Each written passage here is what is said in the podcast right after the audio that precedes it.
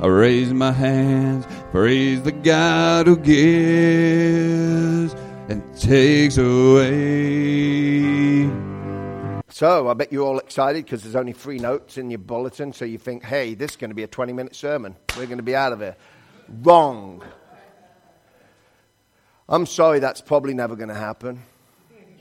I just don't know how to do that. So I, I apologize. Today, though, we're going to look at, at forgiveness and reconciliation in the book of Philemon, and we're probably not going to read any of the book of Philemon, so hopefully you've read it this week, because I'm just going to refer to it, but there's going to be lots of scripture, just uh, so you know. So, uh, if I get to my right slide, there. So, the need for forgiveness is this week's topic. So, my heart today is that, and, and, and my prayers for this week that I've been praying as I've been studying this, that you get, at, you get as much out of this sermon as I have this week, really, because it, is, it has touched me to, to, to realize and to look back at some of the times in my life where I've had to be forgiven or forgive. But before we get started, I want to give you a quote from John Owen, a English theologian and pastor of the 17th century. He was one of the first children, the first prolific children book writers too, as well as being a theologian, which I think is awesome. That, and, and the books that he wrote were, were on uh, catechisms to teach people, to teach children how to what this means. What does God being all powerful mean? And he wrote children's books about that. And actually, John Owens, even though he wrote in 1670, 1650 area, he's not that hard to read. It's not like some of the old theologians, and you, you read on them and you're like, what's he saying? No, John Owens was more of a, a, a down to earth writer. So, but he said this about forgiveness. And I want these words to sink in to you today. I want them to soak all the way into your soul because it's pretty powerful. Our forgiving of others will not procure forgiveness for ourselves, but our not forgiving of others proves that we ourselves are not forgiven. That's a pretty lofty statement right there. You don't have to forgive because that's not going to save you. But if you can't forgive, you're not forgiven. You're not saved. Because here's the thing is, and we'll talk about this in a little bit even deeper, you don't understand what you've been forgiven from if you can't give forgiveness.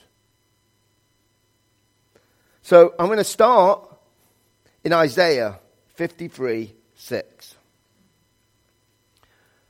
All we like sheep have gone astray. We have turned every one to his own way, and the Lord has laid on him the iniquity of us all. Do you get that all? All. By the way, in Hebrew, all means all. All is all inclusive. It didn't say some of us, or many of us, or few of us have gone astray. It said all. That's everybody in this room and everybody that has ever lived and that will ever live. All have gone astray.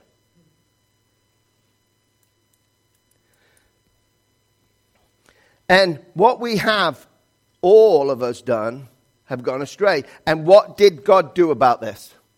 What did God do about this problem of us all going astray? He laid upon his Son, Jesus Christ, the iniquity of us all. Basically, he paid for your sin. He put all of the weight of your sin, my sin, and everybody that is ever going to exist until he comes back, sin on Jesus on the cross.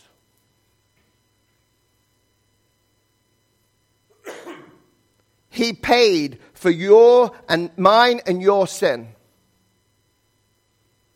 Why? Because he loves us.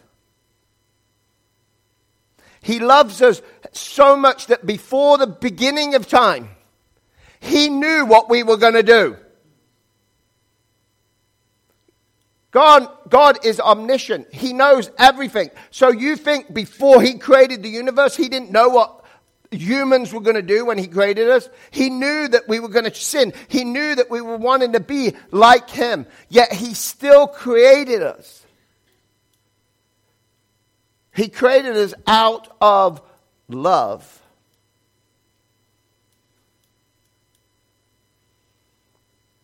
But he saves us for his glory. He created us out of love, but he saves us for his glory.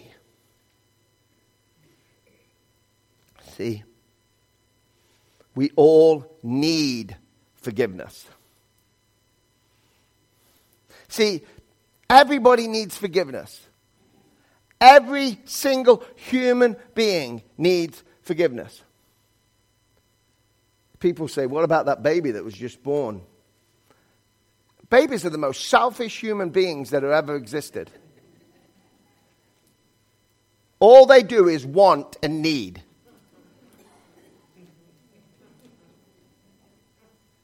You don't have to teach. Do you have to teach a child to sin? I didn't have to teach my kids to sin. They were professionals. I didn't have to teach them to bite each other. I had to tell them it was wrong, but I didn't have to teach that. It's not like I'm going around biting them or biting my wife so they can learn how to bite kid, bite other kids. You know, we're born sinners. See, just as Onesimus needed to be forgiven, we need to be forgiven. See, Onesimus accepted Christ in a prison cell with Paul. See, I think before we can go any further, we need to recognize our need for forgiveness. God is an all powerful, all knowing God who is completely holy, separate. See, we are not, because we are fallen creatures. We are not the way we're supposed to be. This is not what we're supposed to be like. We're not supposed to have pain. We're not supposed to need glasses. You see, we can argue why does God do miracles? Why did Jesus do miracles? Did really what is a miracle? Something out of the ordinary, right? But here's the thing is, we call Jesus' miracles miracles, yet all he was doing is putting, putting the world back in order. Are blind people supposed to be blind? No, they're supposed to be able to see. So when he gave a blind man sight, he was just putting it back the way it was supposed to be in the design. Are crippled people supposed to not be able to? Are people not supposed to be able to walk because they're crippled? No, we're supposed to be able to. We're supposed to be able to walk. We're supposed to be able to function. All Jesus did was fix what was broken. Even, even the first miracle, we call it, water into wine. He just sped up the process. Water came into jugs, and he made it turn into wine. Water goes into the grapes, fills the grapes up so they can crush the grapes and make wine. All, all Jesus did was speed up the process.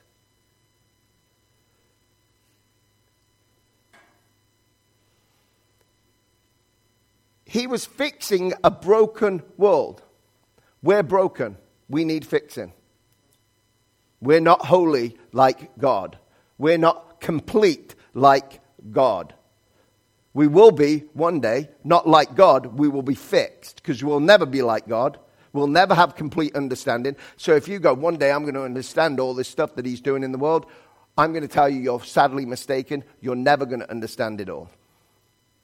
You're never going to understand God 100% because if you can, you will become God. See, we can't be in the presence of God else we will burn. That's what the Bible teaches.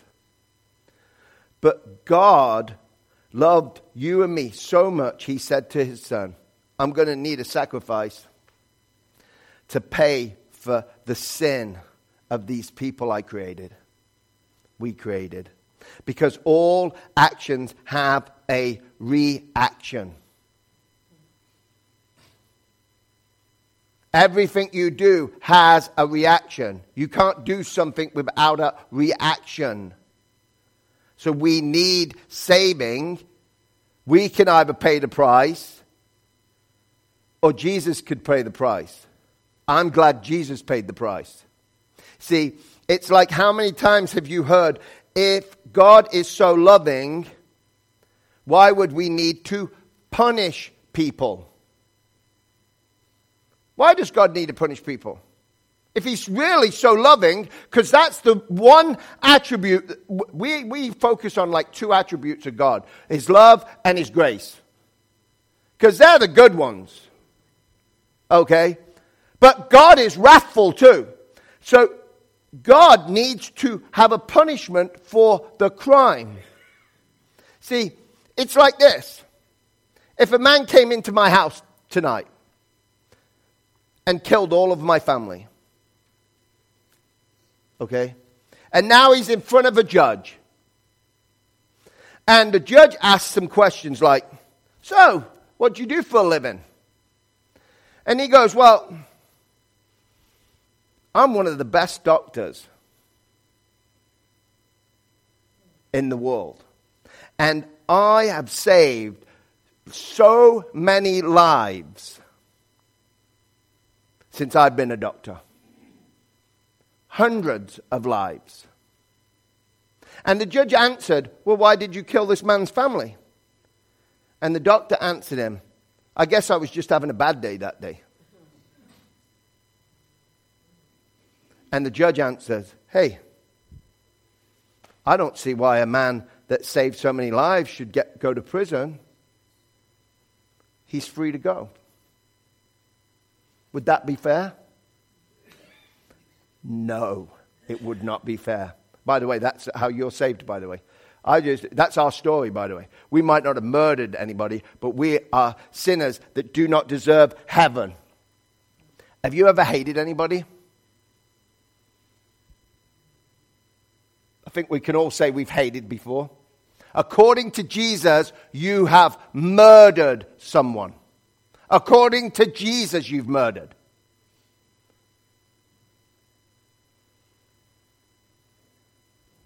It's not fair.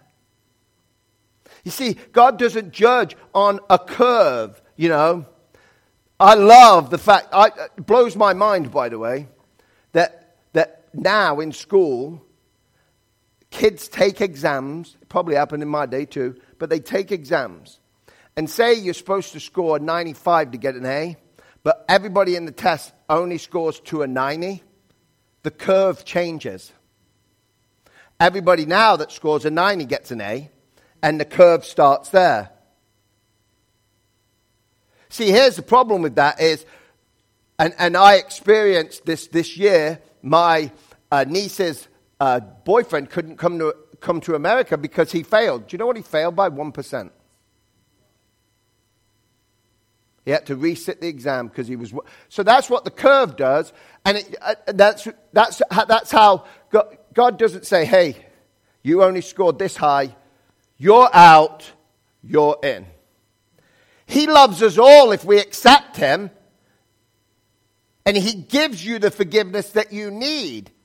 Not because you deserved it or scored the right score, but because of what his son, Jesus Christ, did for you. So now, if you accept him, he doesn't look at you like you. He doesn't see your sin, he sees Jesus Christ. You have his life pasted upon your life and your life deleted. And that's what he sees when he looks at you. He sees the righteousness of Christ. And at the time you accepted Jesus Christ as your Savior, you were justified. You can't be any more justified than you were that day. You were saved at that point. But you're being sanctified. He's going to use this world to sanctify you, to make you more like Christ. See, we all need forgiveness, and the good news is that Jesus did come and he paid all, all of our sin, past, present, and guess what? Future sins, because we're still good at it and we still sin. So he didn't stop at only your past sin. Oh, I came to Christ and now I can sin no more. It's physically impossible. So God doesn't put that boundary on us. He says, Look, this is going to happen. So when it happens, you need to come to me and you need to give it to me. You need to repent, which means to turn away. And if you have to repent from the same sin over and over again, you need to repent of it. Sometimes it takes many times of saying, God, you need to take this from me. I keep doing it. I keep, it keeps messing with me. Please take it away. See, we cannot buy it with our good actions. If you believe the Bible, and I do, your best actions are like dirty rags to God. I think that's because God can see our motives. We, we have motives when we do stuff. We like the pat on the, the back. We like be told, that's good job. So, why are you doing what you're doing? Is it because you like the affirmation? Or are you actually doing it for His glory?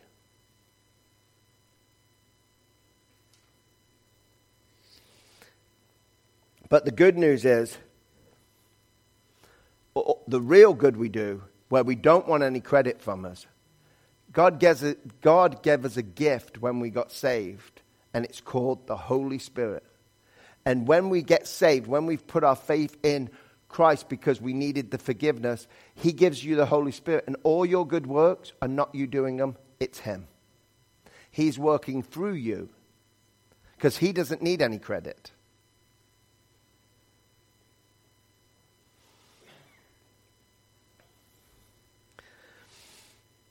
Romans 9, uh, 5 9 through 11 says this Since therefore we have now been justified by his blood, much more shall we be saved by him from the wrath of God.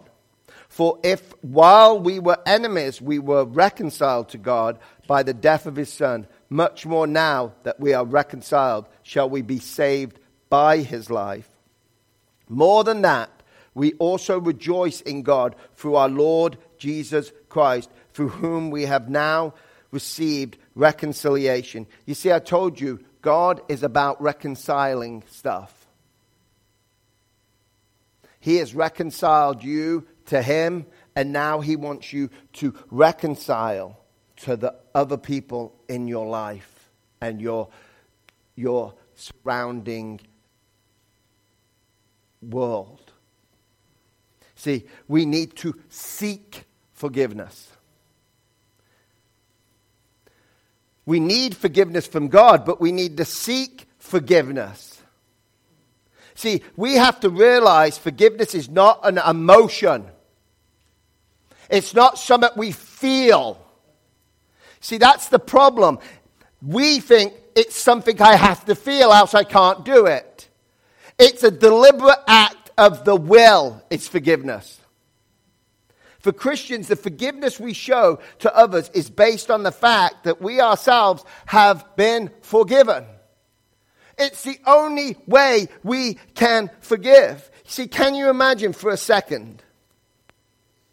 Let's think about the context of this letter to Philemon.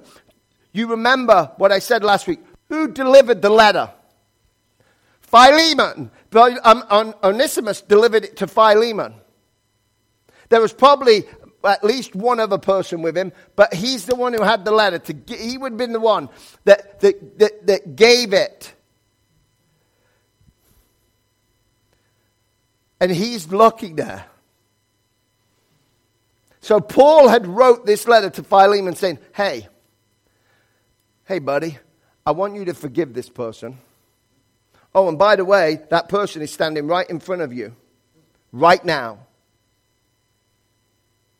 Right now. What did Onesimus do to, be, to, uh, to get forgiveness? Nothing. Did he ask for it? No. Paul is, is saying to Philemon, forgive him. He didn't make, he didn't say, Onesimus, tell him what you've done wrong to him. Name everything that you've done. He said, Philemon, forgive Onesimus. He's standing right there.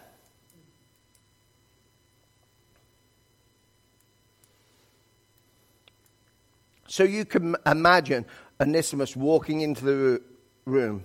I said last week, I think he's trembling as he hands a letter to Philemon. Now imagine being Philemon's shoes. In walks this man who sinned against you and has ran away from you.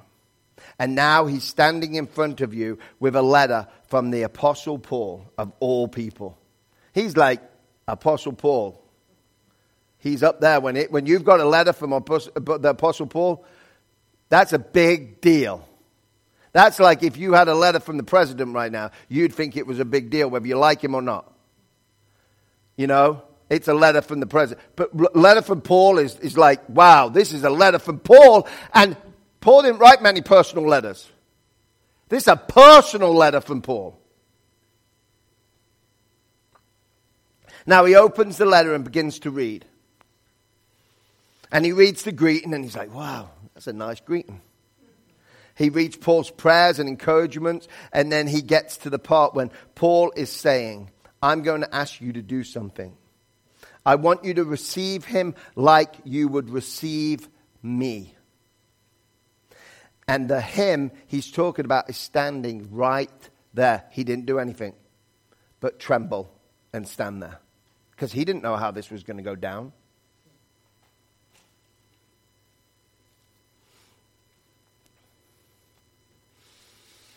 It's not as if Paul couldn't have emailed them, you know.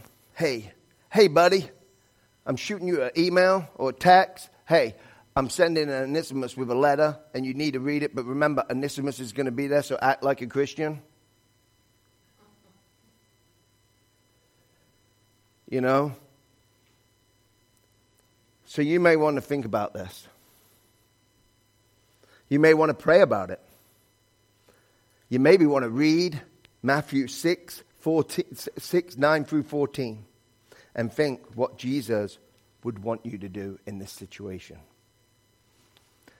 Pray then like this Our Father in heaven, hallowed be your name.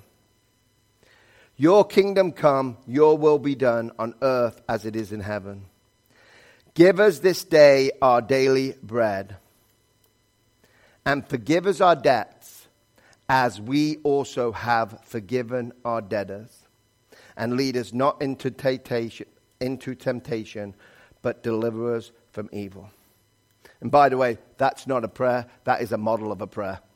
It, it's called the Lord's Prayer. We should know it, and it's okay to pray it. I'm not saying that. And I think sometimes when we pray something over and over again, we forget the real meaning of it. Okay? And he said, and forgive us our debts as we also have forgiven our debtors. Now, I will tell you this. I think this prayer was taught, taught to people who believed in Jesus. So these debts that he's talking about are not the debt of salvation, the forgiveness of salvation. This isn't, look, if I don't forgive my, the people in my life, I'm not going to be saved. No, no, no, no. You were saved when you were justified. But are you still sinning? Do you still want God to forgive you of them sins? Okay? And and and and he's saying, I'm not going to do it if you don't forgive the people in your life.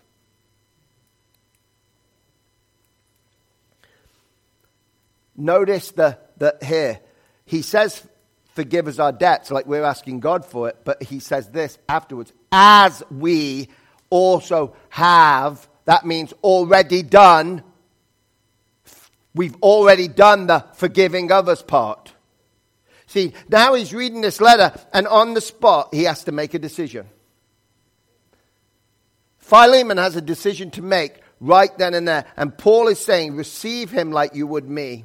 So, why is it so important to forgive and be forgiven? See, Jesus said in Matthew 6:12, it's on the screen. Jesus is teaching his disciples how to pray. Jesus says, and I just read it, and forgive us our debts as we also forgive our debtors. Notice here what Jesus just said. I think these words have become so common, we don't stop and think about what we are saying. We just spew words out. It's actually like our worship, by the way, sometimes. I think we sing worship songs and we don't realize what we're actually singing or saying because we sing them so often. See? And that is a problem. See, but Jesus emphasizes this point. He emphasizes this point in the next two verses, 14 and 15, by saying this.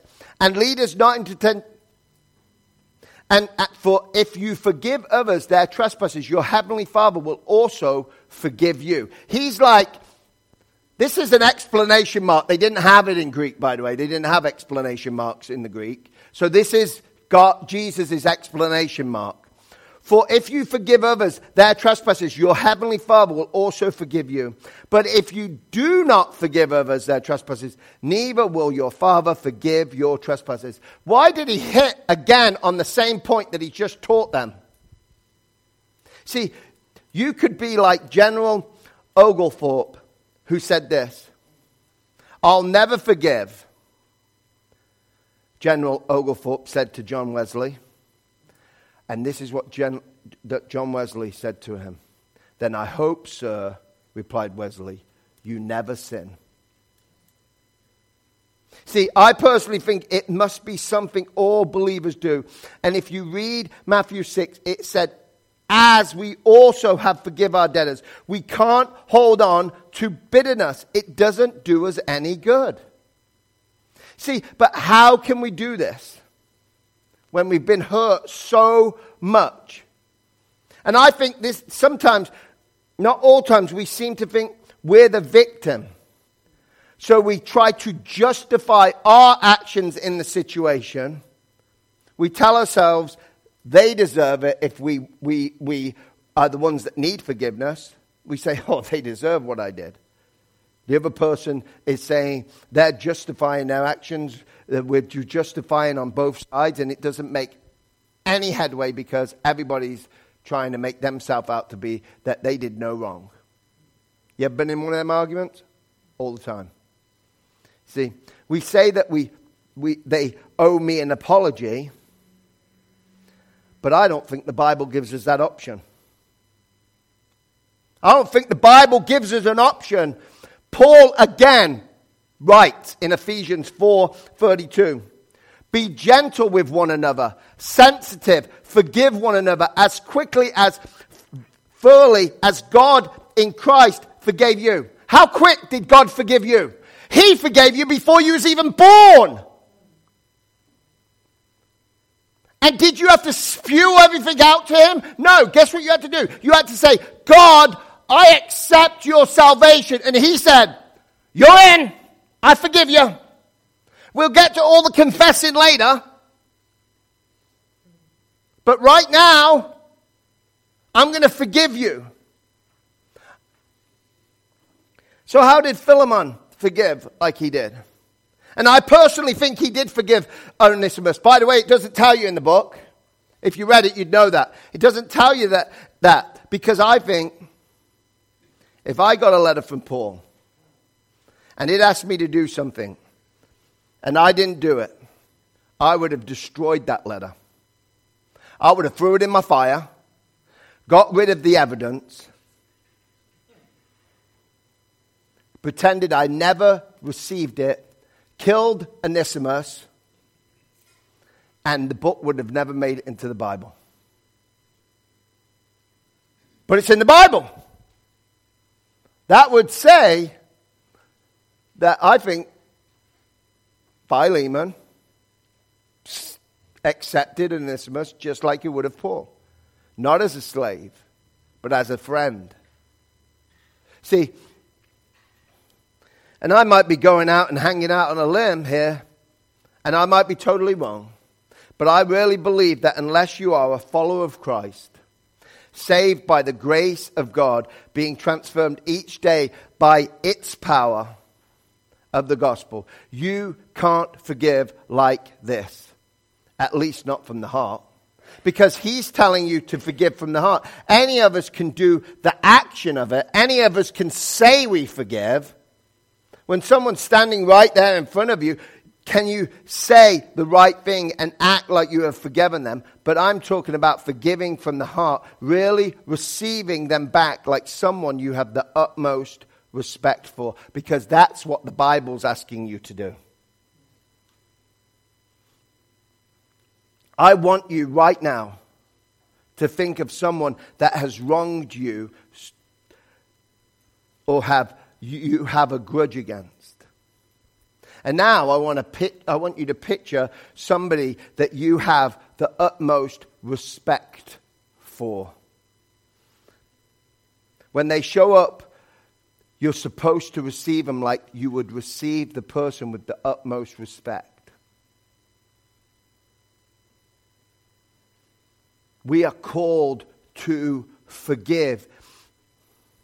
I think this is going to be hard. It's going to be hard to white, nickel, white knuckle that feeling, isn't it?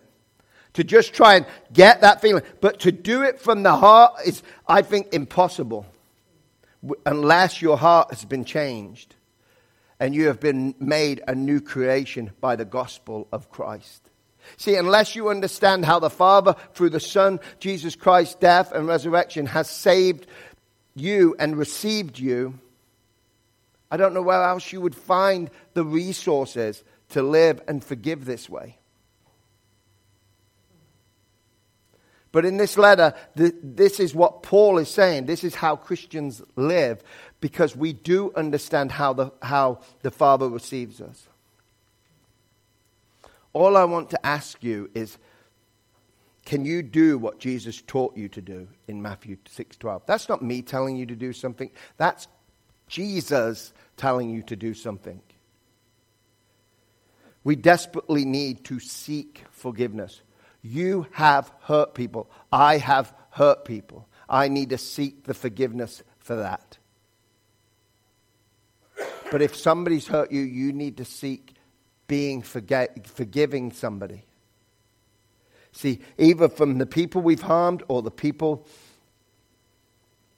that have harmed us we should know that love is a central element of following Jesus. 1 Corinthians 13, 4 through 7. This is from the Message Bible. I thought I'd shake it up a little bit. So, this is from the message. Love never gives up. Love cares more for others than for self. Cares more for others than self. You've got to remember that. This is how how Paul tells us we need to love. Love doesn't want what it doesn't have. Love doesn't strut, doesn't have a swelled head.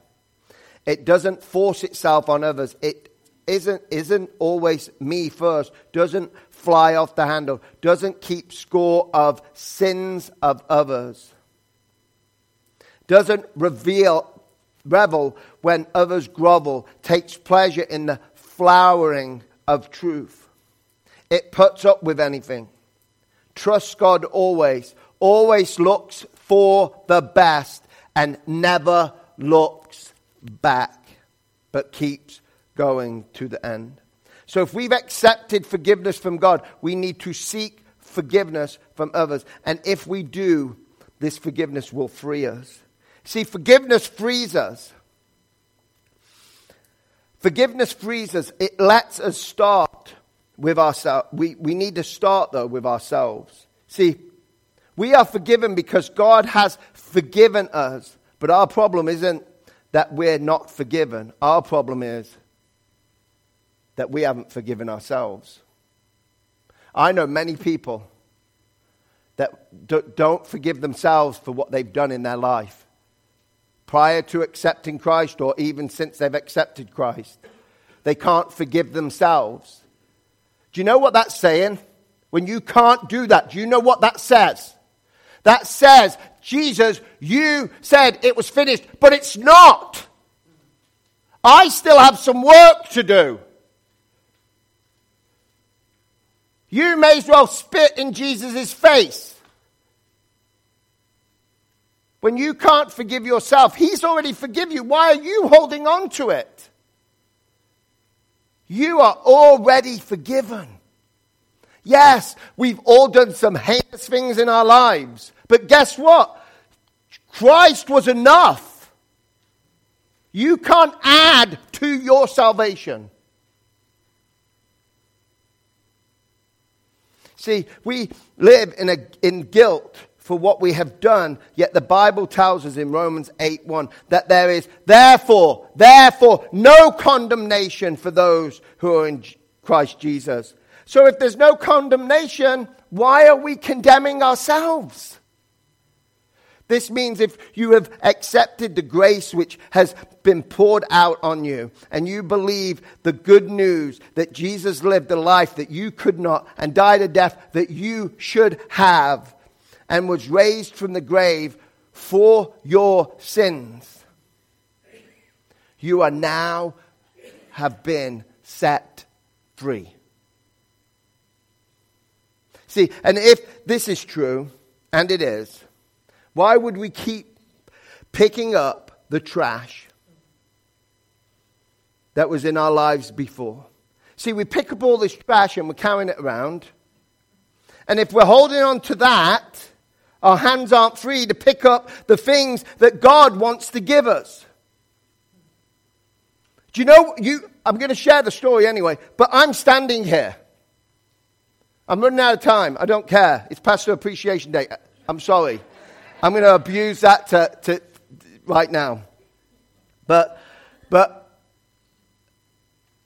I came to Christ 2003, the first Sunday of 2003. I had a lot of issues in my life. I had a lot of anger and rage towards my father because he abandoned me. And because of that, it was affecting my whole life, by the way. Because just because you've got rage for one person doesn't mean it doesn't come out everywhere in your life. I have built a coffee table more than 10 times, the same coffee table, more than 10 times, because I, I, didn't, I wasn't physical in that aspect. I would never hit Shelley, but I would break a lot of stuff. And uh, I built our coffee table. It, it wasn't original by the time I was there. I don't think there was an original piece of wood in it by the time I'd finished. And, and it sounds funny, but it's not funny because it's something that was raging inside of me. And so when I became a Christian, I thought, God can help me here. So I went to David and asked for counsel, and he counseled me for two or three weeks. And he said, You really need to uh, get the, your dad issues, basically, my daddy issues, sorted out. So he had, through these weeks, had counseled me and talked to me and, and wanted to know all these questions. And I had all these questions that I wanted to ask my dad, but when he was in the room, I couldn't ask him. So luckily David was there because he asked him, and luckily David was there because when he answered him stupidly, David shut him up and said, All your kids aren't here, just Ed. So you're talking to Ed, not all your kids. You're not asking for forgiveness for all your kids because it's just Ed. Focus on Ed. So during that thing, I told my dad, I gave him lip service and told him I forgave him. Two years. Two whole years. I think they were wasted years now. Two years, I was still angry at my dad. I was still bitter towards my dad. And then one day, I read a book. Couldn't even tell you what the book is. That's how good it was. But there was a chapter in that book that said, God knows everything. When I realized that God's omniscient, He knows everything. And if God knows everything, He knew that my dad was going to leave me. He put my mom and dad together. He knew they were going to have four children together. He knew I was going to be one of them. He knew He was going to leave me. He knew he was going to move to America. Rockford. And then one day, his son was going to move here and meet the love of his life eight days after he got here. And that kept him here. And he knew all of that. And then I'm like, do you know what I say? My dad was a sucky dad, but he was the best dad he could be. But I'll tell you this the last 20 years of his life, after we reconciled, he was the best dad. And we both had problems, by the way, not just him. But we reconciled our life, and, and God used all of that to bring me to this church. He allowed my dad to leave because he wanted me in Rockford. He wanted me standing at this pulpit preaching today. So the pain that I went through, that's why when people say we go through pain, pain grows us and it puts us where we're supposed to be. And I know that's how God moves us. It's never easy. I've read the Bible. I know it's not easy. Everybody uses, they, they not, nothing's really easy. But I'm here today because of the true forgiveness, because the day I actually told him, two years after that, that I forgave him, the day I told him, the next day, I felt called to ministry. That's why I say sometimes we, we, I said it earlier in the time, sometimes we don't do something that we're supposed to do. And it holds back what God has planned for our life. See, when you realize God has set you free, why would you pick that old life up again? See, Galatians 5:1 says, "For freedom Christ has set us free. Stand firm, therefore, and do not submit again to the yoke of slavery. And knowing that we are forgiven sets us free. Free from our past so we can live for the future. And if we forgive others from the heart, it will heal the wounds that will set us free. Because if you think about when you don't forgive, you also become a prisoner. But we, we need to work on forgiving like Jesus forgave. And how is that, you ask? Isaiah 43 25 says, I, I am. He who blots out your transgressions for my sake, for my own sake, and I will not remember your sins. Do you think God has a problem with his memory? I don't think so. He does not remember your sins because he chooses not to. I'm not saying this is going to be easy to forgive someone who has hurt you, but just think of Jesus on the cross, arms stretched out, saying, I forgive you, not because I must, but because I love you. And if you say you are a Christian, Jesus says we are to love one another, and more than once says we must forgive. So, going back to, to the text Jackie read for us, Peter asked Jesus a question How many times should I forgive? And that seven times 70 is infinite, by the way. That's an infinite number of times people are going to be offended. I'm going to offend you guys. You're going to offend me. But we need to learn to forgive each other, not hold on to bitterness. Because all it does is hold you back for what God has planned for your life. And if you still don't get this, you don't understand what you've been saved from and what you've been forgiven from and I really feel sorry for you. If you don't get this, if you don't get that you need to forgive the people that hurt you in your life, I feel sorry for you because somehow you, didn't, you think that you're better than someone else and you deserve what Jesus did for you. I know I'm way over and I don't care again. I've got a video, and it's important that you watch it because this is what forgiveness looks like.